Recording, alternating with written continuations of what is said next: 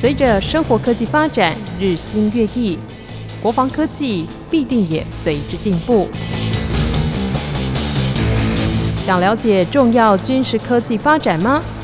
请听汉声早安军事武器单元。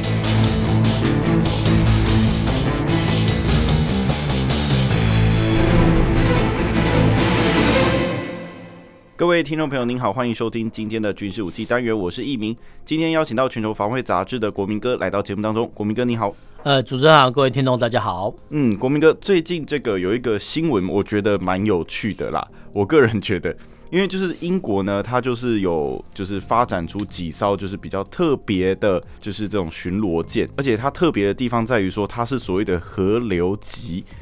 对我们一般对河流的认知，好像不会到用到巡逻舰这种，诶，感感觉上应该是在海上行驶的这种船舰啦。对，那英国发展这种河流级的巡逻舰，它的目的是什么？可以请国民哥先解释一下吗？我们要这样来看呢，其实英国哈算是一个强权，海上强权国家。那是呃，在十九世纪有我们叫呃日不落国。那其实。嗯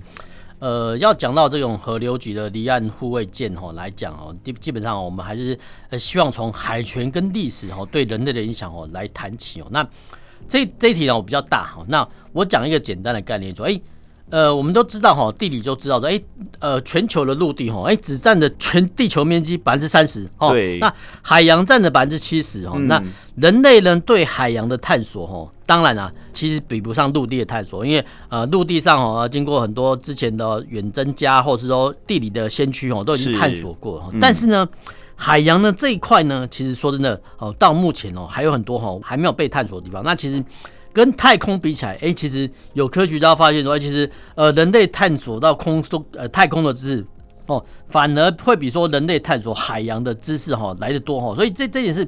非常的奇怪哦。那虽然说了，我们台湾，比如说台湾哦啊四面环海，但是其实我们哈、哦、对哈、哦、呃，不管是我台湾或是中国人，其实对。海洋哈，这个认识其实不多。好，那我们再看说，呃，为什么海洋哈会跟战争有关系？我们看说，哎，我们看历史名句啦，哎，不是看到说，哎，赤壁哦，就是说你看像像河战或是河流的战争，说哦，好像说我们哈以前好像有那种所谓的海权的观念，但是实际上呢不然哦，所以不然说三国，不管是《三国演义》或者《三国志》中，哎，有关哈，就是说。呃，火烧连环船啊，或者说赤壁哈，那个打的好像轰轰烈烈，但是其实呃，人类呢在那个时候，哎，其实基本上呢，只是把哈呃这个船呢，或者说两栖哈登陆作战哈，当做一种工具，但是对哈呃船舶还有海洋其实了解并不深。是。那我们再回到哈呃我们的中国的隋唐历史，哎，隋唐如果说哈大家有印象或者说有读历史的话，哎，好像我们要去哈要背哈当时候哈呃。隋，尤其是隋唐的时候，哎、欸，嗯，好像有五大运河这个这个名称啊，到现在我是忘记了哈，但是通称哈，通称到后面，呃，到后面有十。呃，史家都觉得，哎、欸，那个叫大运河的时代哈。换句话说呢，他们有做蛮多的运河。就是说哈，呃，透过因为其实呃中国大陆哈那个河流就是东西向哦，那大运河就是南北向。那其实哈，比如说首都呢哈，假设设或者说大都哈设设立在北边哈，然后利用漕运哈，漕是一个呃三点水在一个曹操的曹，就利用漕运的特性哦，把一些江南的物资哎、欸、往北输送到哈那。这个时候呢，其实才呃有一点点哈，关于运用到海洋的特性。因为其实，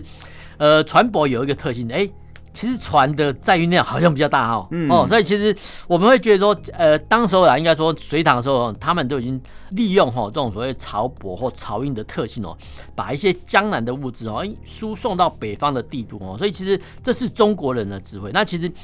在隋唐的时候，其实也不算哈运用到真正的海战。那其实。真正的海战反而是要从西方的世界来看。那西方世界其实，呃，在中古世纪中，我们看到，哎、波斯的帝国，哎、波斯帝国不是呃搭着一些哦，我们看到战争片，而且好像搭着一些大船哦，去攻打，不管是罗马或者是呃罗马攻打大迦太基等等的哦，其实。那个时候呢，才是人类哈算是真正哦运用海洋哦，然后从事海战的开始哦。那后面呢，我们就可以看到，哎，好像经过所谓的风帆时代，风帆时代哦，其实又把哈人类哈探索海洋的脚程哦又加快了一个脚步。因为为什么船舶会有动力？好，第一个用桨划嗯、那这个的对、呃、最原始的 这个会比较累哈，在当时候还没有螺旋桨，也没有蒸汽机，都没有发明的状况下，其实呃人类发明的风帆。那风帆哈其实很有趣哈，就利用风的特性。那其实后面呢，我们可以看到，哎，好像十十六世纪哎有所谓的大帆船时代哈，就是那个就是大航海时代。所以大航海时代就是说，呃人类呢透过风帆哈这个船舶哈，然后去探索呃世界各地，譬如说哈。呃，哥伦布发现新大陆，然后伽利略哈，呃环呃绕行地球，就都是那个时候人类才慢慢呃开启它的一些探索的呃时辰哦。但后来呢，随着工艺的演进哈，所以其实我们刚才讲到说，哎，风帆时代，哎，其实那个时候是船的材质呢还是木头，对，以木头为主，木头就很有趣哦。木头其实航行久了，你在海底下呃基本上是会泡烂哦，泡烂的话其实就是。对，会泡烂，泡太久了。所以泡烂球啊，其实后面呢，人类也发明很多呃一些器具哈，比如说呃在船的一些重要部分哦，就是就我们叫龙骨或肋骨对吧？哎，加装一些哈那些金属的物质哦，让哈那些呃贝类或藤壶哈呃减少哈对呃船舶的伤害。就是说呃这些藤壶或贝类哎居然会附着在那个船的底下哦，就是然后第一个会呃损伤船体，第二个会呃降低它的航速。那后面呢？哦，人类发明的铁甲战舰。那我讲白一点，这个就是说，连船身都是铁甲的。那这个就很有趣喽。很有趣的时候就是说，呃，在这个时候呢，哈，其实那个时候我们要强调一点说，哈，因为有铁甲战舰的出现，那上面呢搭载了一些很多的火炮。然后呢，那个时候呢是划时代的兵器，说，哎。呃，居然哈，敌国有一艘铁甲战舰，然后搭载了很多的舰炮，然后往你的领土开过来，然后他动不动就开炮轰击。哦，那时候还没有呃发明所谓的飞机啊，所以那个时候呢，衡量吼世界国家的强权的标准，居然是用吼战舰来算哦。所以其实，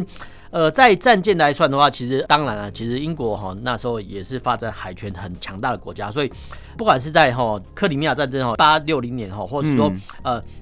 一次大战哈。呃，不管是还是二次大战哦，其实英国呢都陆陆续续哦开发出它的一些呃船舶。那这个船舶啊，其实基本上呢还算是所谓的呃军事作战来使用，但是还不到说所谓的海权。那真正的海权的出现是说，必须说呃核子动力啊飞弹潜舰的出现哦，因为其实呃这种飞弹我们之前讲过说，哎，它一艘潜舰就在就在海底下哦。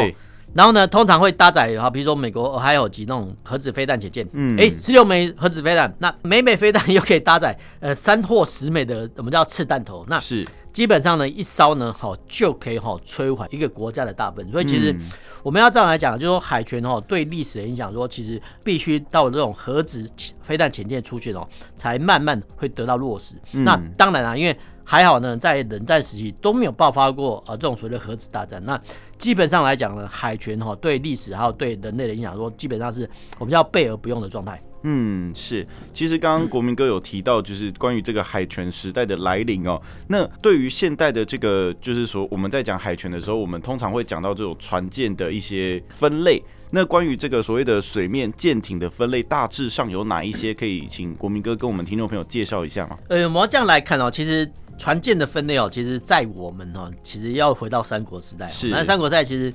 呃，我们常常在看到历史小说，一叫叫蒙童巨舰哦，那个蒙就是一个船哦，在一个是呃旁边一个蒙古的蒙啊，童就是船啊，舟旁边在一个铜。重哈，就是蒙童巨舰，那基本上哦，所谓的蒙童巨舰，那个就是所谓大军舰。那其实还有哈周边的一些小艇，那叫走科哈，走是呃走路走，科是就是一个舟在一个可哈，就走科。那基本上就是快艇啊。那快艇的方式就是说呃从事联络跟呃通讯的使用，这个是以前哈在赤壁或三国时代哦的样态。那基本上呢呃这种所谓小型快艇哦，到了一次大战、二次大战就慢慢衍生出很多种。呃，快艇出现，譬如说，好、哦、炮艇，好、哦，比如说鱼雷快艇，譬如说飞弹快艇。那这个快艇呢，其实我们现在也还这样，比如说我们以前的海鸥级哦飞弹快艇，哦，或者说呃现在的我们现在海军的这种光六哦这种飞弹快艇，其实都算是所谓的小艇之类。那一般来讲哈，我们是大概说呃排水量哈介于五百吨哈呃以下的哈，我们叫做艇，呃五百吨以上啊基本上叫舰哈，这是大概的分法。那后面呢，其实。呃这个水面舰的出现呢，其实哎，又跟所谓的潜舰、潜艇有关系。那其实呢，在潜艇的发明是比较早。那呃，为了防止哈这些潜艇，那其实不管世界各国还有英国海军都发明说，哎，这种潜艇哦，因为其实神出鬼没，那你如果有用战舰哈去驱赶它，说的不划算哈。那不划算的时候就呃发展出这种小型的水面舰，那这个呃级别的就是驱逐舰的前程。那为什么要驱逐舰？那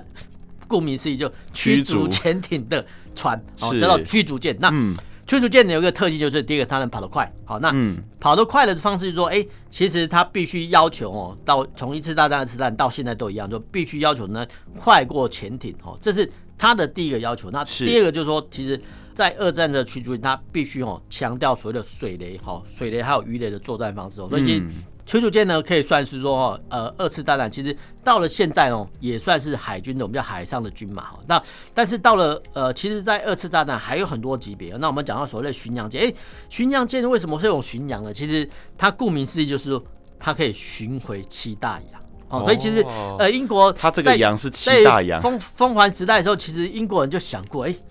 驱逐驱逐舰之外，其实它的风帆的。风帆的时代也有所谓的巡洋，哈，巡洋这个概念叫巡洋舰。那顾名思义呢，就是说，哎，它这个所谓巡洋舰呢，它吨位哈就比驱逐舰来大，但是它的我们叫海上的持久力，就是说它在海上的执勤的天数呢，哦，必须被要求到说，哎，能够达到七大洋，我们应该说三大洋就七大海。所以其实当时候呢，其实呃英国人哈就会想这个级别哦，因为其实呃英国的属地啊，说的以前啊到现在一样很大，譬如譬如说哈。呃，福克兰群岛，哎、欸，它在远在八千里之外，哈，对，但是靠近呃阿根廷，哦，所以其实，哎、欸，为什么要巡洋舰？哎、欸，所以就巡逻哈，就顺便哈派遣军舰哈去那边呃巡历一下哦。那到了后面呢，哈，到了后面。呃，其实二次大战呢，有区分为所谓的轻巡洋舰跟重巡洋舰。那一般来讲啊，这个是跟一九三零年代所谓呃伦敦海军呃限缩条约有关系哦。但是不管怎么样，当时候呃轻轻巡洋舰跟重巡洋舰它的划分的标准是说，哎。主炮搭载口径哦，大概六寸以下哦，这个轻巡洋舰哦。但是呃，如果说八寸以上哦，这个叫重巡洋舰。那其实当时候呢，除了所有用鱼雷决胜之外呢，其实舰炮呢也是哈巡洋舰哈一个重要的一个特性。那二战的巡洋舰还有一个特性就是，哎，其实有些有做模型的一些呃朋友应该知道说，哎，其实有些在轻巡洋舰的级别上，哎。已经开始哈配备了水上飞机哦，所以其实很有趣的是说，哎，呃，在轻巡洋舰上哦配备一架哦，那重巡洋舰哦配备三架哦，这种所谓的水上呃侦察机哦，那水上侦察机它的过程哦原理很简单哦，就是说要发射出去的时候，呃用弹射器哦把这个水上飞机弹射出去，然后呃用这个水上飞机哦去做哈侦察哈水面呃水平面上的敌舰，或是说呃观测呃我方舰体的弹着哈，这个是巡洋舰。哦，呃，相当令人着迷的地方，哎、欸，它居然有变成呃这个所谓的航空巡洋舰的一个味道，所以其实很多做模型的很喜欢。那当然了，我们到了最后的级别，就是所谓的战舰。那战舰的话都很多啊，不管是日本的大和啦、武藏，或者说呃德国的俾斯麦、铁臂之号等等哈，这个战舰级别哈，就像就很简单哈。第一个就是呃它的装甲厚哈，它的火炮口径很大哈，那。到后面啊，这其实战舰哈发展的呃最极端是在呃一次大战，那个时候就是我们刚刚讲过所谓无畏军舰哈。那无畏级军舰就是在空权还没有发达的时候呢，其实各国是比较无畏舰艇的大小哈啊数量多寡来计算。但后面呢，到了呃二次大战结束之后，其实呃战舰时代已经没落。那我们就会讲到说，那时候就开始航空母舰的兴起。那是航空母舰的兴起的话，其实我们要感佩到，哎，其实。美国的造舰实力说真的是非常非常不简单哦。那呃，其实，在一九四一年哦，十二月八号被偷袭的时候，其实美国海军哦只有少部分哦呃航空母舰哦在呃在是在两大洋服役。但是到了末期哦哈，包含哦呃一九四五年哦八月的时候，包含哦呃正规的航空母舰、护航航空母舰等等哦，加起来居然有一百多艘。所以其实呃美国的一些造舰实力说真的是不容小觑哦。但是呃，随着武器的演变，呃，演进哈，跟所谓的核子武器的发达，其实后面呢，呃，所谓的呃，我们叫军事界发现，哎，其实好像巡洋舰好像不用那么大哈，嗯，巡洋舰不用那么大。我们呃最极端的例子哈，就是我们讲到一九八零年代所谓呃铁钢德罗加这种神盾级的巡洋舰哦，那其实巡洋舰呢这个级别呢，在目前世界上已经很少见哦，所以很少见说，呃，第一个哈，我们盾位用不了那么大，那另外一个巡洋舰级别就是呃。前苏联海军的基洛夫级那种火箭巡洋舰，就是它上面搭载了很多呃反舰飞弹，说真的非常非常怪异哦。那呃到了我们现在哦，其实我们都可以很少看到说，哎、欸，好像几乎没有巡洋舰这个等级了，其实慢慢消退了。嗯、那甚至连连驱逐舰哦都已经。呃，因为它的武装哈越来越大，其实它吨位哈其实越来越大。其实一般来讲哈，连呃一个国家哈连维持哈几艘驱逐舰都很吃力。好，比如说我们也有驱逐舰啊，我们四艘记得几。那对，其实中国也有驱逐舰，比如说呃刚下水哦，今年哈零五五大驱，他们叫大驱哈，就是大型驱逐舰。所以其实呃驱逐舰呢，其实已经算了哈一个算一个主力战舰的级别。那后面呢，其实。呃，现阶段来讲哦，各国海军哈，多半哈是以呃驱逐舰哦以下的，比如说巡防舰、护卫舰哦，那大概是紫色，比如两千多吨到一千多吨的一些呃舰艇。那巡防舰跟护卫舰哦，呃，基本上哈就叫哦呃驱逐舰的弱的一个档次。但是巡防舰的呃防空武力或作战武力也很可观，譬如说我们的派里级成攻击哦巡防舰，这个也是巡防舰，但是它是我们的主力舰艇。那是中国也有很多啦，比如说零五四啊、零五零五六等等哦，这些巡防舰、护卫舰哦，其实算是哦替代哈以前的驱逐舰哦，在二次大战的位置。那当然，其实还有一个更小的级别，就是所谓巡逻舰。那是巡逻舰的话，我们等一下会再讲到，就是说，哎，为什么会有出现呃河流级这种离岸护卫舰呃这种巡逻舰然后这种想法的出现？嗯，是。其实，在国民哥刚才介绍这个船舰的这种发展历史，我可以知道说，其实以前真的分蛮多种类的哦。对，那其实一直到了现在，这种科技武器跟一些相关的技术比较发达之后呢，其实也可以知道说，就是我们的一些分类上面越来越趋于。就是感觉被整病的哈，应该是这样讲没有错啦。对，那现代的这些舰艇，它主要的任务又是什么？还是因为毕毕竟就是刚刚国民哥最后有提到说，二战之后其实这种所谓的这种海权好像没有那么的突出了，因为已经又进入到所谓的空权时代，因为开始有发展所谓的战斗机跟一些相关的飞机了。那现在这些舰艇的任务到底是什么？可以请国民哥再介绍一下吗？呃，我们要这样来看哦，其实河流级哦，它的账面上的一些呃数据哦，居然只有呃一千七百吨哦。那其实一千七百吨哦，其实说真的哦，较以前哦，较以前我们刚才讲过什么驱逐舰啊、巡洋舰哦，当然是微小哈。那呃驱逐舰非常多了，驱逐舰通常都四五千吨哦，那巡洋舰大概八七八千吨哦。但是我们要这样来看，为什么现在各国的造舰趋势哦会越造越小？哦，真的很很奇特，就是说。以前呢，我们建设海军呢是要打仗，对。那现在呢，建设海军，哎、欸，其实他是不打仗、欸，哎，哎，但是不打仗那 要干嘛？但是他渔民要打鱼，好，那打鱼的话，其实是我们叫啊渔业或渔捞。那其实因为呃现在全球哈的鱼源的枯竭，那其实呃加上哈海权的意识的兴起啊，不管说呃十二海里的领海，或者说呃到二十四海里的临界区哈，甚至。呃，两百里的经济海域哈，其实呃各个国家呢都会相互重叠。好，譬如说我们的钓鱼台水域就跟日本的重叠，那其实也跟中国重叠。那同样的哈，我们在金门马祖，其实我们的两百海里也是他们的两百海里。所以其实各国呢，在呃就渔权的争议上来讲啊，说真的，哎，是蛮严重的。那蛮严重的，在这种状况下呢，其实就会兴起说，哎。那可不可以吼用海军的舰艇呢来作为执勤的工具？那过往有些国家可以这样做，譬如说我们在一九八零年代海军，哎、欸，我们是用所谓的三支号巡防舰是从事所谓的护渔，是，就是说，哎、欸，我们用那种巡防舰或护卫舰哦当做护渔的工具，哎、欸，这个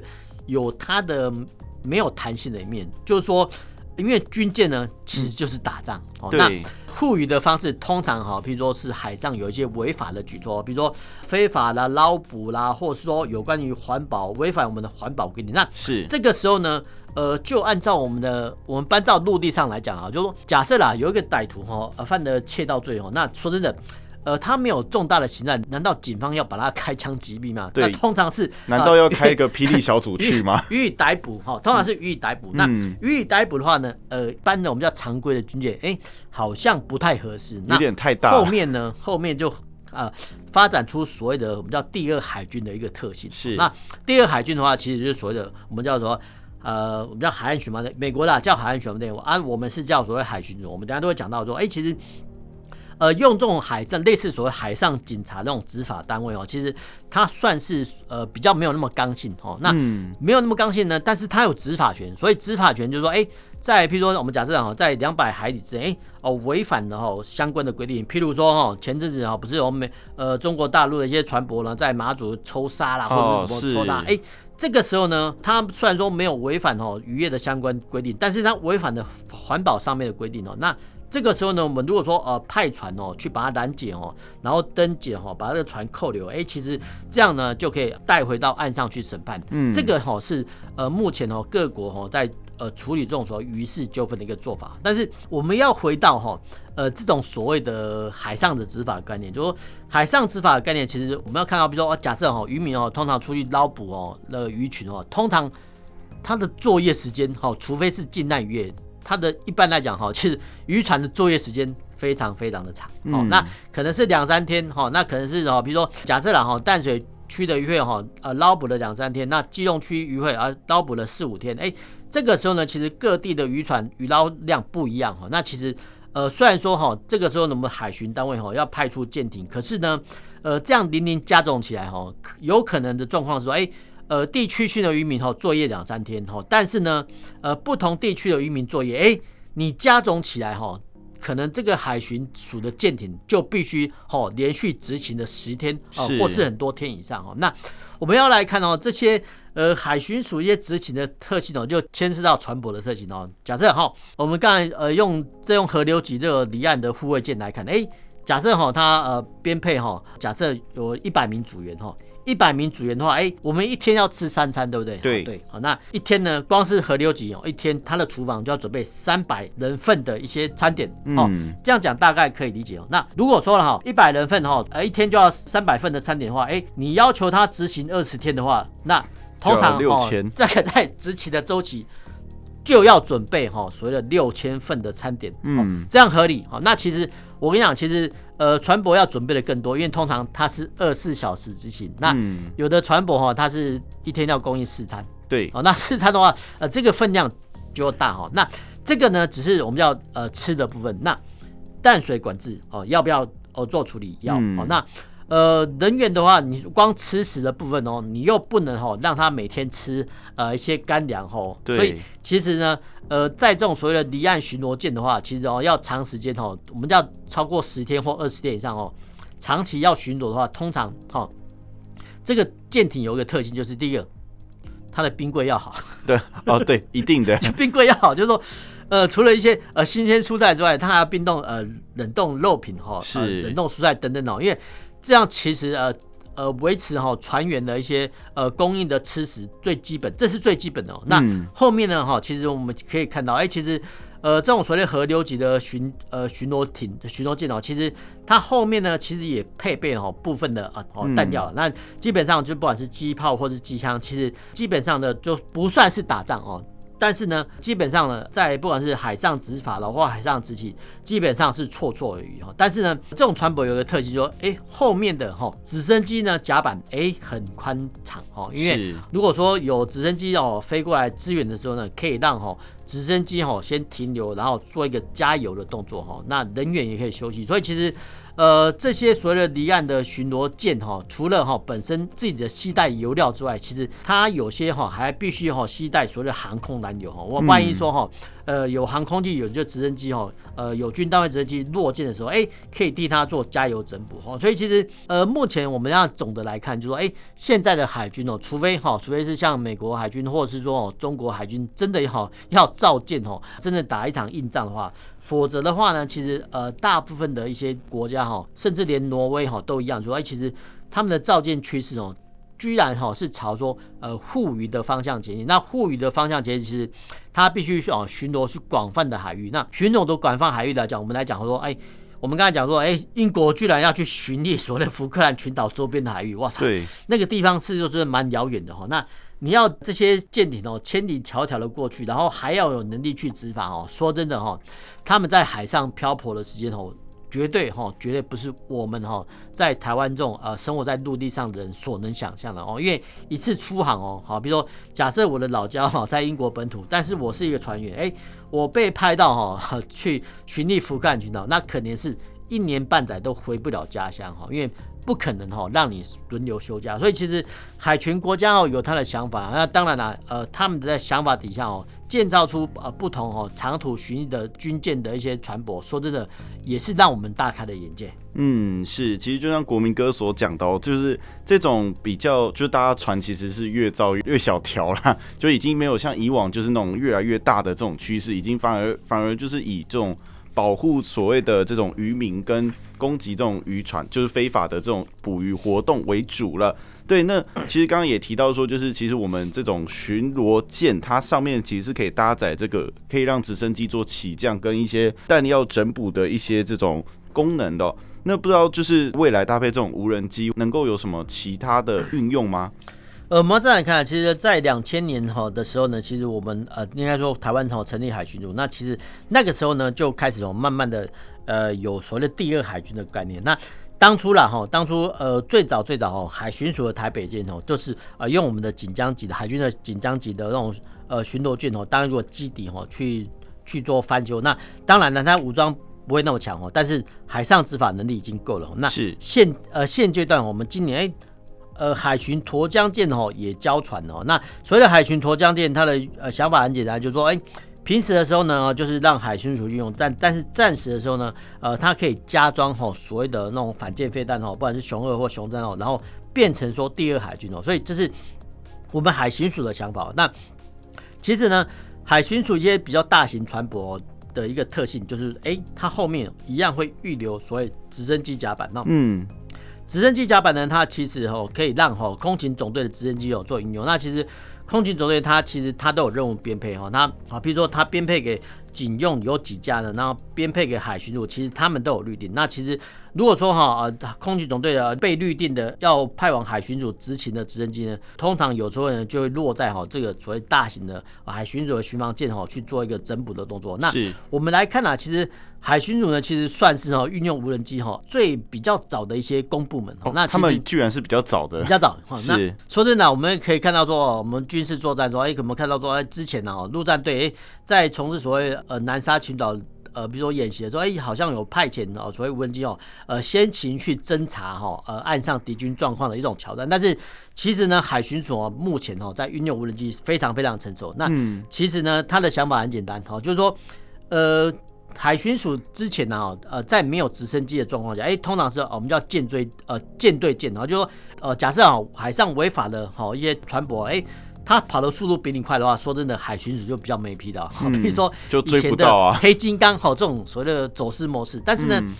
呃，无人机的话，其实它的飞行速度就比较快哦。那现在呢，呃，无人机的感测器哦又相当发达啊，所以通常是呃目前哦海巡署的状况说，哎，透过哈呃舰上哦释放这种呃类似小型无人呃小型直升机这种无人机哦，哎前去哈呃可疑的地点哦掀起我们叫征兆啊，其实不不能叫征兆，那叫搜证哦。是。那基本上呢，就是用红外线或者影像哦，直接把哦对方哦违法的证据哦直接拍下来哈，到时候呢，第一个哈举证哈就。有所依据。那第二个就是说，其实他可以赶快通报哈周边的啊一些船舶哈去取缔哈。嗯，就算说哈没有成功哈拦阻哈呃这些所谓违法船舶，但是呢呃违法船舶呢在看到哈哎有空拍机接近的时候，其实他们也会有所警惕的。所以其实我们要这样来看啦，其实说呃虽然说哈两岸关系很紧张哈，但是我们可以从河流局哦回到说哈这个海巡的专业来看啊，那其实。我们在两千年我就成立成立专责的海巡署，这他就哦专门处理哦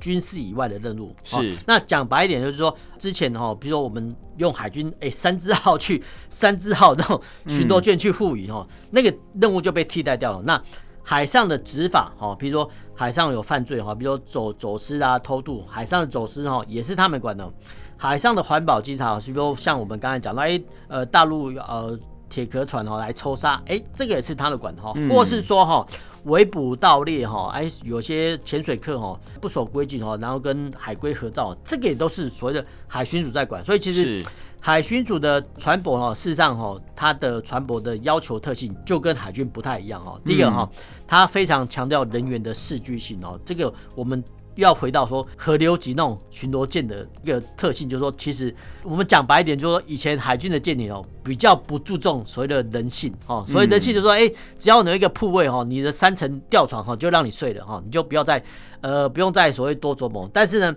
呃，像河流级哈，或是说海巡署的舰艇，它的设计就非常非常强调哈人性的休息面。譬如说哦，呃，它可能哈虽然说是三规哈，但是它可能就跟大饭店一样，哎，可能搞不好四个人一间哈，六个人一间哈，就不像说以前 呃海军舰艇大家仓位大家挤在那个地方哦，因为这个跟士气有关系哦。因为其实海巡署或是说那种河流级的巡逻舰，其实他们有时候执勤的天数哦，确实哈，呃，是比海军舰艇要来长。那人员的士气很重要，所以其实，呃，因为呃海巡署或者说河流级这种没有搭配哦那么多武装，所以其实它有很多舱间呢可以容纳哈更多的一些器具，譬如说更好的冰柜哈，那我们就可以哈想象说，其实在上面哈浮潜的话，其实跟一般商船是差不多哈，但是它有海上的警察的身份，所以其实。呃，这种海上警察的身份呢，然后赋予他的执法特性哦。但是就台湾来看哦，其实他还被赋予第二个特性，说，哎，其实，在战时的时候呢，有部分哦舰艇哦必须被征调，然后恢复成海军的作战舰艇，譬如说海巡沱江舰哦，就是这种想法哦。所以其实这种平战转换呢，当然我们还是没有看到。但是不管怎样，就是说。海巡署在造舰规划中，其实预留哈这种特性，所以其实呃，不管从哈海权的历史到一次大战、二次大战哦，甚至哈到海巡署这个演变哦，其实我们都哈可以从呃英国这个河流级的巡逻舰的造舰趋势哦，慢慢看到说，哎，现在的海权观念居然是说，哎，不打仗，但是要打鱼，是 为维持呃这些打鱼渔民的安全，所以我们要造一些呃巡逻艇哦，但是这巡逻艇不是用来打仗哦，是用来。基本上是用来跟敌对国家，你说相互校正也好，相互较量也好，都好了。但是他们并不会真枪实弹，反而是说哈，这些小部分的武力哈，不管是呃小规模的舰炮或者说机枪啊，哎，对那些失销的或者海上走私的偷渡客一些船东，哎，嗯，有部分的核主力哦。所以其实呃未来啦，未来就说呃，不管是两岸或者其他国家的造舰趋势哦，其实。都会朝哈这种方向来前进哦，这个是从我们以前从海权哦这种呃大型的战舰哦，到现在哈这种小型的巡逻舰哦，一些过程一些演变哦，跟呃读者做一个介绍。嗯，是，其实就刚国民哥介绍的这样子哦，我们其实可以知道说，就是这样子的河流河流级的这种。舰艇哦，其实是等等于是可能是未来的主流趋势啦，因为就是包含这个海权的改变，还有对这种打鱼不打仗反而去打鱼的这种方式，其实可能会变成就是未来的主流的一个做法啦。对，那今天透过国民哥的就是介绍。其实我一开始看到这个新闻，我也是觉得说，嗯，河流级是什么东西？对，因为其实就很难想象，因为毕竟是第一次，可能就看到这个名词。然后我再补充一下，其实哦，之前哦，呃，英国在日不落的观念哦，他们很多命名都是用海洋哦，海洋做的观念。但是后面呢，他们到近海哦，但你看从以前人类从近海哦跨到远洋哦，但是现在呢，从远洋又跨回到近河。比如说，他用很多河流级，哎，他为什么叫河流级？他用很多。呃，一些当地国家一些河流来命名，所以其实，嗯、呃，你看，就是说，从以前的造舰趋势，哎，从远洋又回到所谓内河，说真的是蛮奇特的一种想法，啊。对，又回来了。对，想象就人类会返璞归真也好，但是我们只能这样说了哈，人类征服七大洋的梦想哦，已经实践了，现在又回到沿岸，所以其实这个是蛮有趣的一个现象。嗯，是，也非常谢谢国民哥刚才的补充，因为刚才真的是看到这个河流级，真的是有点，也有点就不知道它到底是长怎么样的一个舰艇哦，对，但经过国民哥今天的介绍呢，相信各位听众朋友也非常的清楚它的功能，还有它大致任务大概是怎么样的。今天的军事武器单元就到这里，我们下次再见喽，拜拜。